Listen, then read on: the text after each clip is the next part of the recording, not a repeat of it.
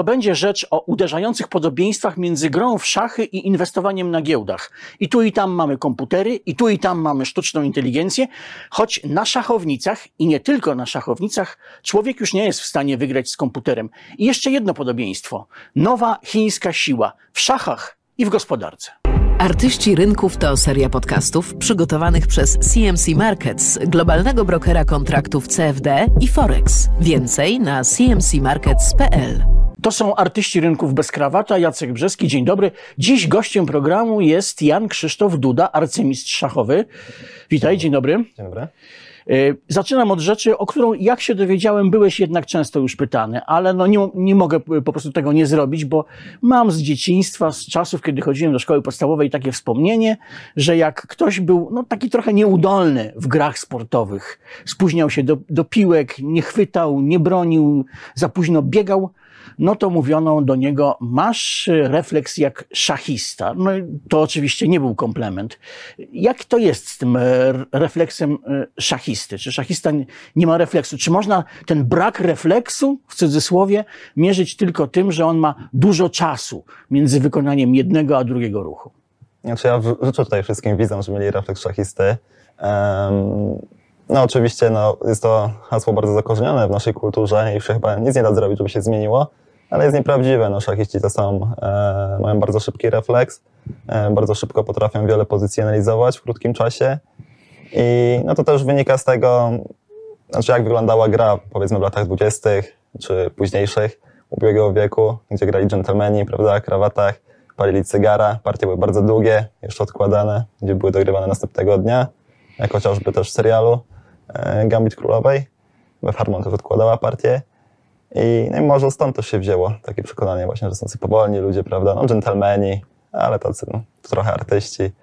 No, teraz to jest gra młodych mężczyzn, więc e, no, młodzi mężczyźni są najsilniejsi i, i też są różne formy szachów błyskawicznych, które wymagają bardzo szybkiego refleksu i, no to zaczynamy że... naszą błyskawiczną partię szachów w takim razie. Mhm. Powiedz mi, dlaczego szachy? Skąd się u ciebie wzięła ta iskra Boża? Co decyduje, że człowiek wie, to jest to, to chce robić, w to chce grać? No, mój syn, jak miał kilka lat, podobno wykazywał pewne skłonności, ale e, porzucił szachy, więc e, rozumiem, że iskry Bożej nie miał. Znaczy, no ja zaczynałem, jak miałem 5 lat, więc też nie pamiętam do końca, czym się kierowałem. E, mama szukała wtedy we mnie talentu i próbowałem wielu różnych aktywności dyscyplin sportowych i też jakieś tam grania, grania na różnych instrumentach, ale wśród nich też były szachy, które były znane mojej rodzinie, chociażby z uwagi na fakt, że moja ciocia, siostra mamy była mistrzynią polskich seniorek swego czasu i no, po prostu no, zobaczyłem szachy pierwszy raz i połknąłem tego bakcela, można powiedzieć. Zostałem zapisany też do klubu w mojej lokalnej wieliczce. I nie wiem, dlaczego akurat szachy, dlaczego nie gimnastyka sportowa na przykład, którą e, też wtedy próbowałem. Też pamiętam, że się na podsufit spinałem na linię, co teraz z punktu widzenia czasu mi się wydaje kompletnie abstrakcyjne. No, byłem dość specyficznym dzieckiem, potrafiłem się na przykład jedną zabawką przez bardzo długi czas bawić, przez kilka godzin, co zakładam nie jest takie normalne. I no i też no, jestem osobą z bardzo silnym poczuciem rywalizacji, więc e, szachy no, to jest jakby miks rywalizacji plus analizy takiej długiej, wyczerpującej. Szybko się zorientowałeś, że e, w tej dziedzinie będziesz ponadprzeciętny, że możesz tutaj osiągnąć sukcesy? E, czy, czy bałeś się piętrzących e, trudności tego, że jest wielu fantastycznych graczy na świecie i, że możesz nie, nie, dać rady? Oglądamy chociażby występy Igi, Igi Świątek w, w wielkich turniejach tenisowych i no o niej mówiono, że ona już jak miała tych kilka lat, to to wiedziała, w którą stronę zmierza i wiedziała, że jest w stanie dużo osiągnąć. Tak, no w moim przypadku było podobnie. Też bardzo szybko zacząłem sukcesy odnosić na arenie juniorów, na początku w Polsce. Można powiedzieć, że zdominowałem moje grupy wiekowe wtedy. Zdobyłem łącznie kilkanaście tytułów mistrza Polski, szachach klasycznych, szybkich i błyskawicznych. No potem to się przeniosło, znaczy pojawiły się Mistrzostwa Europy, Mistrzostwa Świata. Tam też zaczynałem zdobywać medale.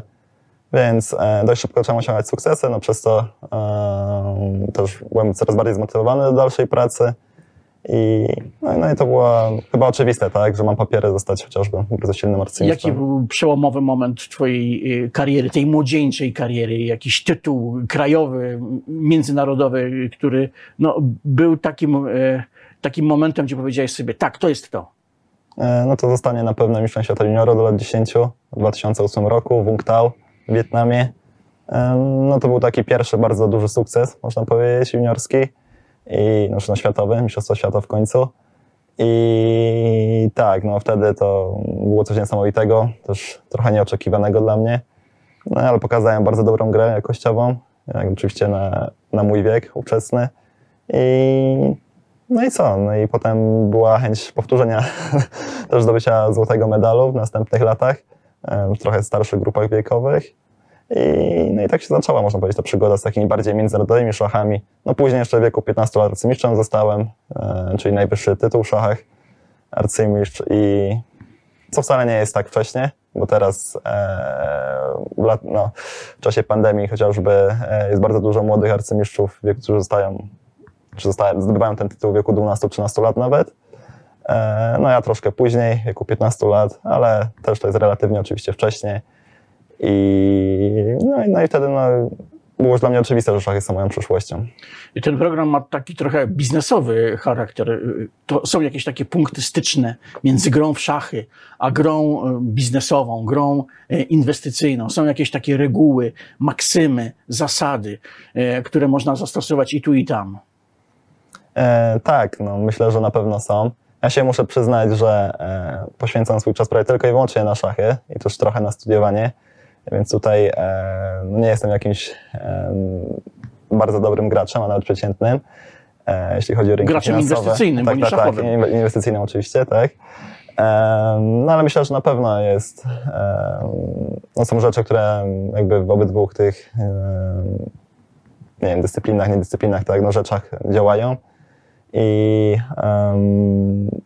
no nie wiem, tak, tutaj sumie, Największy sukces, największa porażka, ale pytam, pytam o szachy. Największy sukces. I jednak coś, co cię, no. mówiąc e, kolokwialnie, zdołowało. że sukces, który mnie zdołował?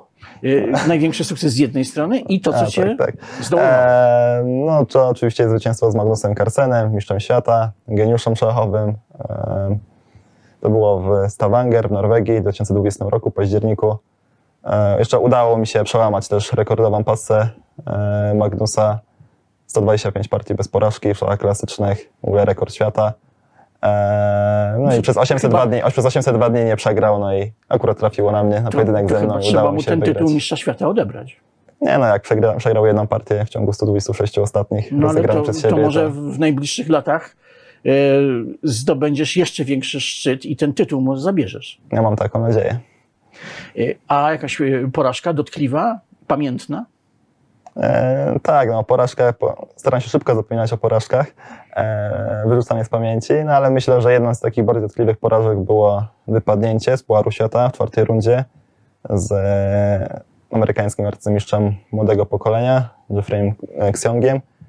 E, no było to o tyle bolesne, że no, był zawodnik dużo młodszy ode mnie, czy też e, z papierem jest super arcymistrza, bardzo utalentowany oczywiście, no ale go nie znałem wcześniej, nie mieliśmy sposobności zagrać ze sobą. E, no, myślałem, że go zdominuję, bo mimo wszystko troszkę starszy byłem, trochę więcej miałem doświadczenia, no ale niestety okazał się bardzo odporny, też psychicznie. W ogóle był to bardzo specyficzny mecz, bo to system pucharowy się składa z meczu i rewanżu, czyli się gra i białymi i czarnymi i wyglądało to tak, że e, robiliśmy 100% białymi. Tylko właśnie ja w jednej partii nie udało mi się wygrać i się skończyła remisem, no, a czarnymi nie utrzymałem i przegrałem. I, no i system pucharowy ma to do siebie, że e, no, można bardzo szybko wylecieć, tak jak w innych sportach też i po dwóch dniach e, można skończyć turniej, co w szachach jest takie no, dość nieoczywiste, ponieważ no, są to bardzo często długie turnieje, tygodniowe, dwutygodniowe. E, To, e, jak rozumiem, e, to jest jedna z cech dobrego sz- szachisty, nie lekceważyć przeciwnika. Nawet jeśli na pierwszy rzut oka nie ma wielkich osiągnięć, jest młodszy, mniej doświadczony. No tak, tak, no to przychodzi z wiekiem też nie lekceważenie, bo teraz już nikogo nie lekceważę, przynajmniej tak mi się wydaje.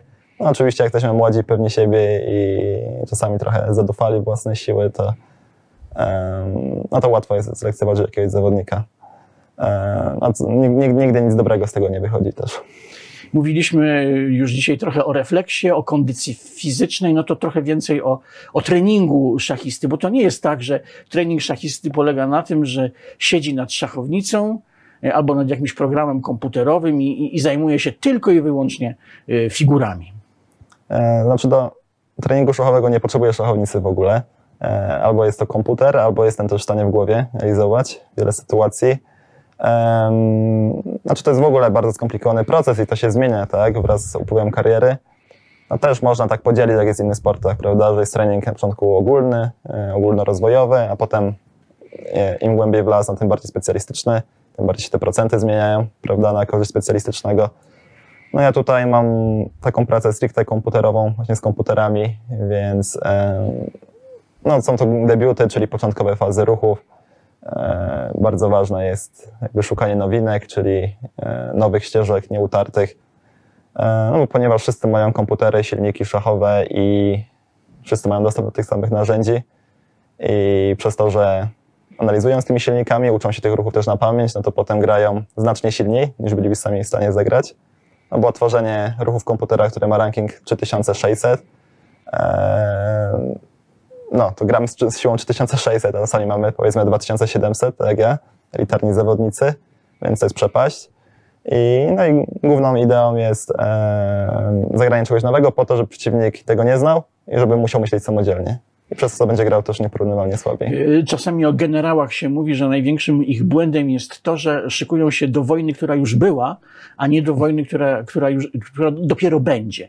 Ale w wypadku szachów to jednak analiza tego, co było, co się wydarzyło w mojej partii, co się wydarzyło w partii innych szachistów, nawet 40 lat temu, jest chyba ważna. Tak, oczywiście analiza partii jest nieodzowna e, do dalszego rozwoju. Przede wszystkim własnych partii, no bo jeśli nie będę analizował moich partii, to, no, to będę po- powielał te same błędy ciągle. W ogóle nie będę świadomy, że robię takie błędy. E, No a jak przeanalizuję partię skrupulatnie, e, też potem z silnikiem szachowym, em, no to widzę, że tutaj to nie działa, na tym trzeba popracować, no i potem e, no dzięki temu mm, no, staje się silniejszy, tak? No, słabość przeradza się w siłę. Podobno nikt tego jeszcze nigdy nie widział. Od czego powinna zacząć osoba początkująca, początkujący szachista? Znaczy myślę, że powinna dużo grać relatywnie. E, No przede wszystkim oczywiście powinna mieć przyjemność z tego, co robi, wiadomo. Nic w życiu nie jest warte robienia, jeśli tego nie lubimy. E, No ale ja myślę, ja zawsze wyznawałem filozofię, że e, trzeba dużo grać, praktyka czyni mistrza. No też jest jakby zgodne z moim temperamentem, więc to może nie jestem obiektywny, ale wydaje mi się, że właśnie trzeba dużo grać i no i potem, potem już e, zacząć analizować powoli swoje partie no i się rozwijać. Podglądasz innych mistrzów, arcymistrzów? Y, Próbujesz kopiować na przykład ich zagrania? No tak, to codziennie można powiedzieć, to robię. Codziennie widzę jakieś partie nowe, bo teraz nie ma problemu w dobie internetu. Widać turnieje rozgrywane na nawet drugim końcu świata od razu, w czasie rzeczywistym. I tak, no i kopiuję oczywiście różne idee, czasami je udoskonalam.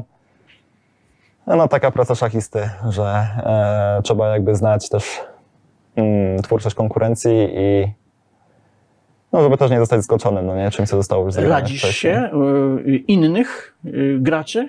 Co zrobić? Jak się zachować? Albo pytasz, jak powinieneś się zachować?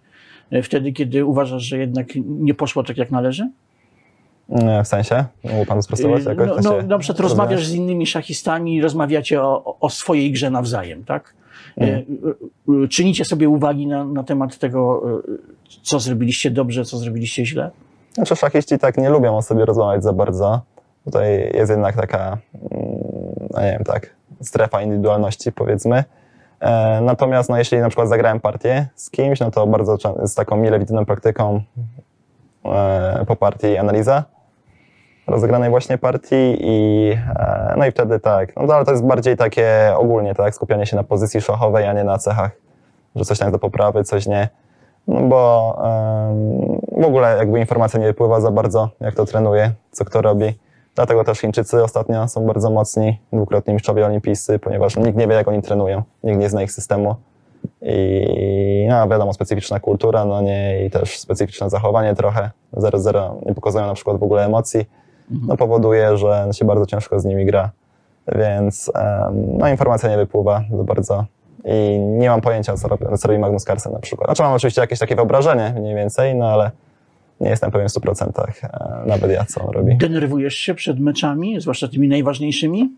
E, tak, no to jest naturalny e, ruski odruch, denerwować się, czasami nawet nieadekwatnie do sytuacji, e, no ale to też przychodzi z doświadczeniem, e, wydaje mi się, bo no jak się przeżyło podobną sytuację wcześniej, no to jest dużo większa szansa, że sobie poradzimy później.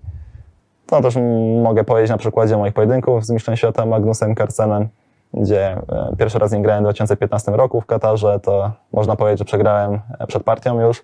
Spaliłem się psychicznie, no wiadomo, mistrz świata, geniusz i tak dalej. Jeszcze byłem dość młody i nieopierzony. E, No a teraz no, już zagrałem około 10 partii z Magnusem, nawet ostatnie, kilka ostatnich udało mi się wygrać, więc, więc praktyka e, jest bardzo ważna.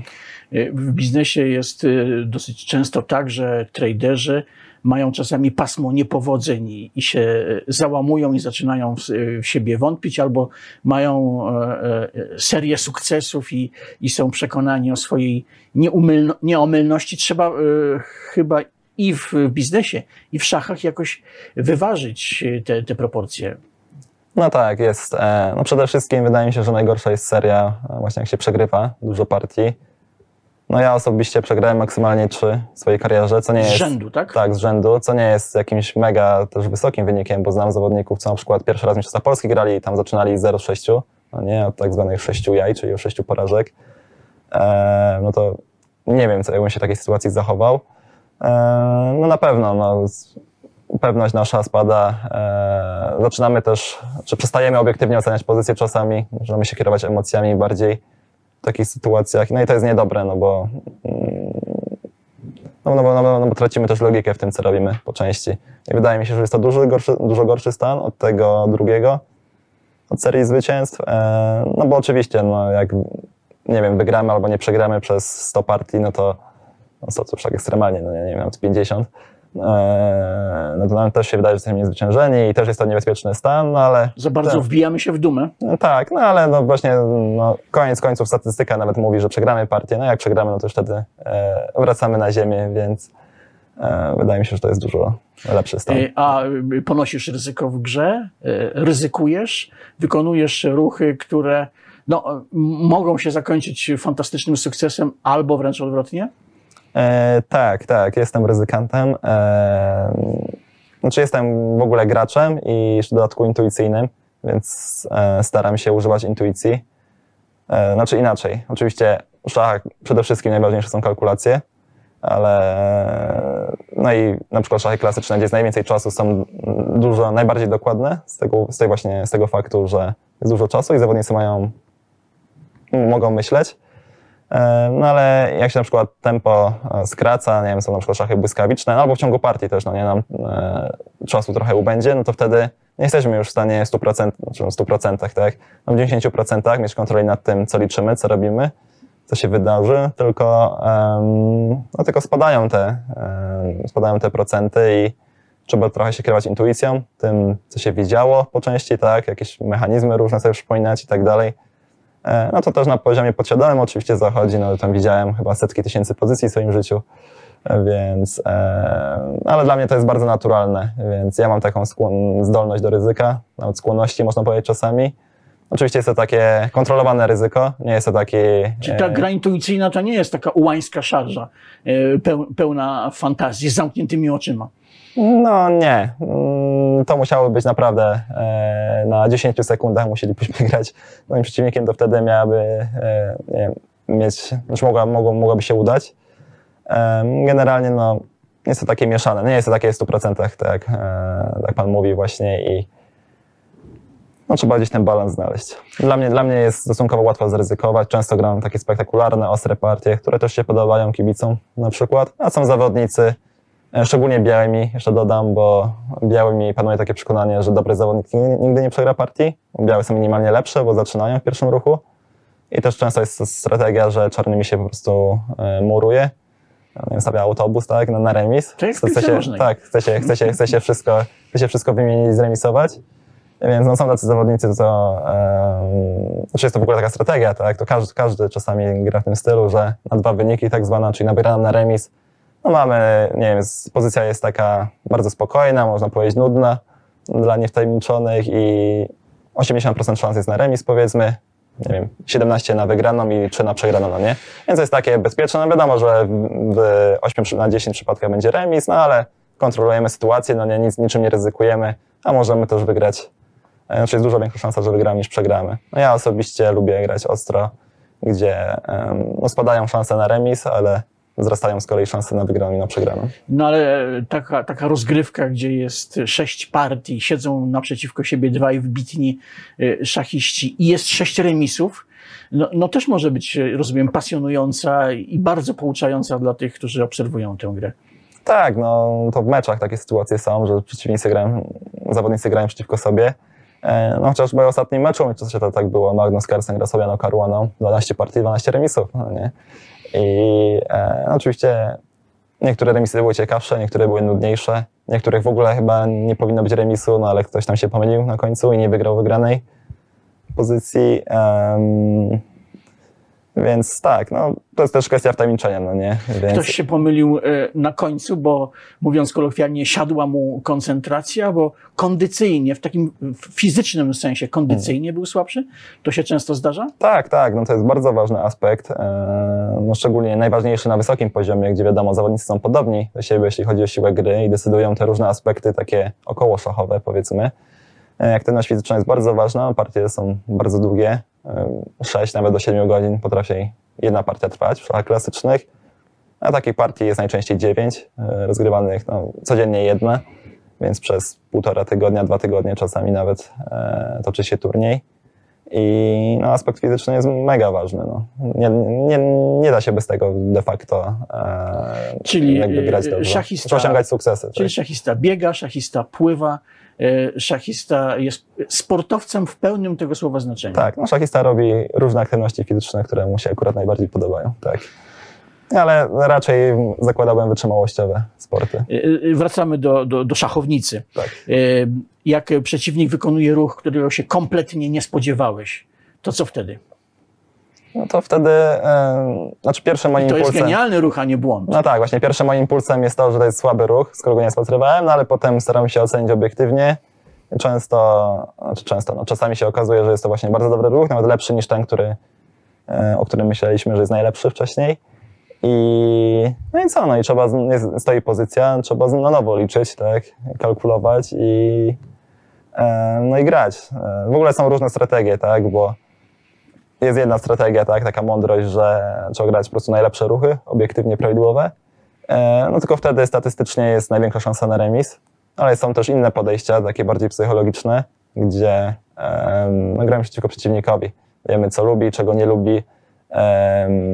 Nawet nie tyle gramy, nie chodzi nawet o obiektywnie najlepszy ruch pozycji, tylko o to, który jest najbardziej nieprzyjemny dla przeciwnika. Więc to jest właśnie mój styl też. A jaka jest y, teraz rola sztucznej inteligencji w szachach?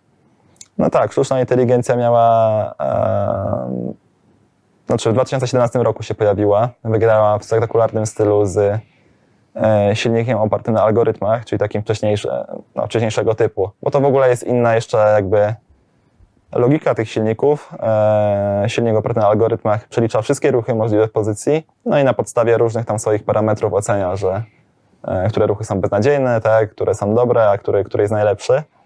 Sztuczna inteligencja nie liczy wszystkich możliwych ruchów, tylko liczy wybrane, jakby wąskie, wybrane przez siebie możliwości, które uważa, że są jakby z tych grona najlepszych. No przez co też e, liczy dużo mniej od takiego silnika opartego na algorytmach, no ale też często jest to dużo, jakby dużo głębsze, tak? Takie strategiczne e, myślenie, takie bardziej ludzkie właśnie, więc jak ta AlphaZero, bo to e, pierwsza sztuczna inteligencja, która wygrała z, z silnikiem Stockfish 8 w Londynie w 2017 roku, no jak dla człowieka Stockfish 8 jest bogiem, no nie, którego nie jest w stanie ograć, nie jest w stanie zremisować za bardzo. No w 100 partiach może przypadkowo jeden remis człowiekowi by się udał. E, może. E, a tutaj nagle sztuczna inteligencja, no nie jakiś twór, nie wiadomo skąd, który e, miał wpojone tylko zasady gry w szachy, po czym grał ze sobą 5 milionów partii. Sama sztuczna inteligencja ze sobą gra 5 milionów partii, no i na tej podstawie Znaczy nauczyła się grać no nie, na bardzo wysokim poziomie, znaczy najlepszym we świecie póki co. No i nagle ogrywa tam nie, jakimś takim spektakularnym stylu kombinacyjnym, można powiedzieć takim ludzkim, ryzykanckim, no nie. W zupełnym przeciwieństwie tego, jak, norma- jak takie silniki na algorytmach grają, które są bardzo pazerne, no nie, zbijają pionka i potem się bronią przez 20 ruchów. To zupełnie nieludzki sposób myślenia. No to, to wtedy był wielki szok, no nie, i rewelacja. Jak Więc- sięgam pamięcią, to kilkadziesiąt lat temu Gary Kasparow chyba jako pierwszy grał z komputerem. Tak, E, tak. Jak dużo się od, zmieniło od tamtej, tamtych czasów. Tak, no to właśnie przegrał mecz Gary Kasparow w 1997 roku z Deep Blue silnikiem. No wtedy mecz był wyrównany, więc no, no, w ostatniej partii przegrał Gary Kasparow, więc przegrał mecz i była to sensacja. No, w dzisiejszej dobie no, człowiek nie ma żadnych szans z komputerem, absolutnie żadnych. No, po prostu komputer za dużo widzi, nie robi błędów taktycznych, nic nie podstawi nigdy. Ehm, więc no to jest ciężka sprawa. I w ogóle jest też bardzo śmieszne zjawisko teraz e, w szachach, że e, na przykład jeśli gram partię z przeciwnikiem i no jest ona transmitowana w internecie, no nie, i kibice z całego świata oglądają te partie właśnie z dostępem silników, no nie, więc widzą jak tam silnik w danym momencie ocenia, to można powiedzieć, że my dwaj, artyści, znaczy tworzący tą partię, najmniej wiemy, co się dzieje. No nie, no bo wszyscy inni lepiej wiedzą, mają dostęp do silników i te silniki no, są mądrzejsze od nas. No. Co by tu dużo ukrywać, no nie? I to jest w ogóle z jednej strony no, takie nie wiem, paradoksalne tak, zjawisko, że można grać partię i na nią nie wiedzieć, no nie? No bo kiedyś było na odwrót. Mistrzowie grali partię, tak nie wiem, 50 lat temu, e, no i potem pokazywali tam partię, no nie wiadomo, e, z góry jakby zaszli, no nie, i objaśniali nam tutaj zwykłym śmiertelnikom, no nie, co z czym i jak. No? E, A zdarzyło ci się kiedyś obstawiać e, wyniki jakiejś, jakichś partii szachowych? E, Są takie możliwości na pewno. No na pewno nie da się też dużych jakichś sum pieniężnych postawić, ale pojawiają się no, różne turnieje, tak, można obstawić, nawet czasami internetowe, byłem zdziwiony. Czasami też na mnie można obstawić. No muszę tutaj powiedzieć, że odradzałbym przeciętnym zjadaczom chleba obstawiania szachów, bo po pierwsze jest to, znaczy no są trzy wyniki możliwe, tak, każdej partii. E, Zawsze największe szanse, znaczy przynajmniej ten, tak, teoretycznie największe szanse są na remis, e, więc kursy na remis są bardzo niskie, tak jakbym stawiał, nie wiem, na Djokovicza w tenisie, no nie zawsze tam 1,2 i, tak, i tutaj jest tak samo. No wiadomo, zawsze będzie najlepszy kurs na czarne, że wygrają. To już można, jeśli naprawdę czarnemu się, e, czy zawodnikowi grającemu czarnymi uda się wygrać, no to wtedy e, możemy mieć niezły profit, razy tam, nie wiem, 15 powiedzmy nawet. Ale no generalnie odradzałbym, bo jest ciężko trafić i e, szachiści też e, często nie trafiają e, z, tym, więc e, a szachiści, mm, no przynajmniej tacy arcymistrzowie, może nie z ścisłej czołówki światowej, ale ale no, żyjący z szachów, zawodowcy też lubią sobie postawić na różne sporty, więc e, wydaje mi się, że się dość dobrze orientują, jak na taką wybraną, można powiedzieć, zamkniętą i konserwatywną grupę. Tak? Czyli za, za, zakłady więc- bukmacherskie w, w szachach y, to jednak nie to samo, co, co bardziej porywające zakłady, nie wiem, w, w piłce nożnej czy, czy w innych, Znaczy, no, bardziej ciężkie. fizycznych sportach. Znaczy, znaczy ciężko trafić z wynikiem. No, piłka nożna też mi się wydaje, że jest złym sportem do obstawiania, ponieważ zawsze może być czerwona kartka, zawsze może być karny. I, no i to może przesądzić o wyniku meczu, tak? No zakładałbym, że koszykówka na czasami przykład. jedni grają, a drudzy strzelają gole. No tak, tak, tak. No No zakładałbym, właśnie. że na przykład są sporty takie, gdzie można tysiąc błędów zrobić i dalej wygrać mecz, jak koszykówka powiedzmy, czy nawet tenis ziemny. E, mi się wydaje, że są pewniejsze dyscypliny, ale ja jestem tam zwykłym szarym człowiekiem, nie stawiam nikomu, tutaj nic nie doradzam i też nie jestem, e, muszę się przyznać, wielkim fanem piłki nożnej jako sportu generalnie, więc e, no, może, ta wypowiedź może być zaburzona, tak, jakby moim światopoglądem.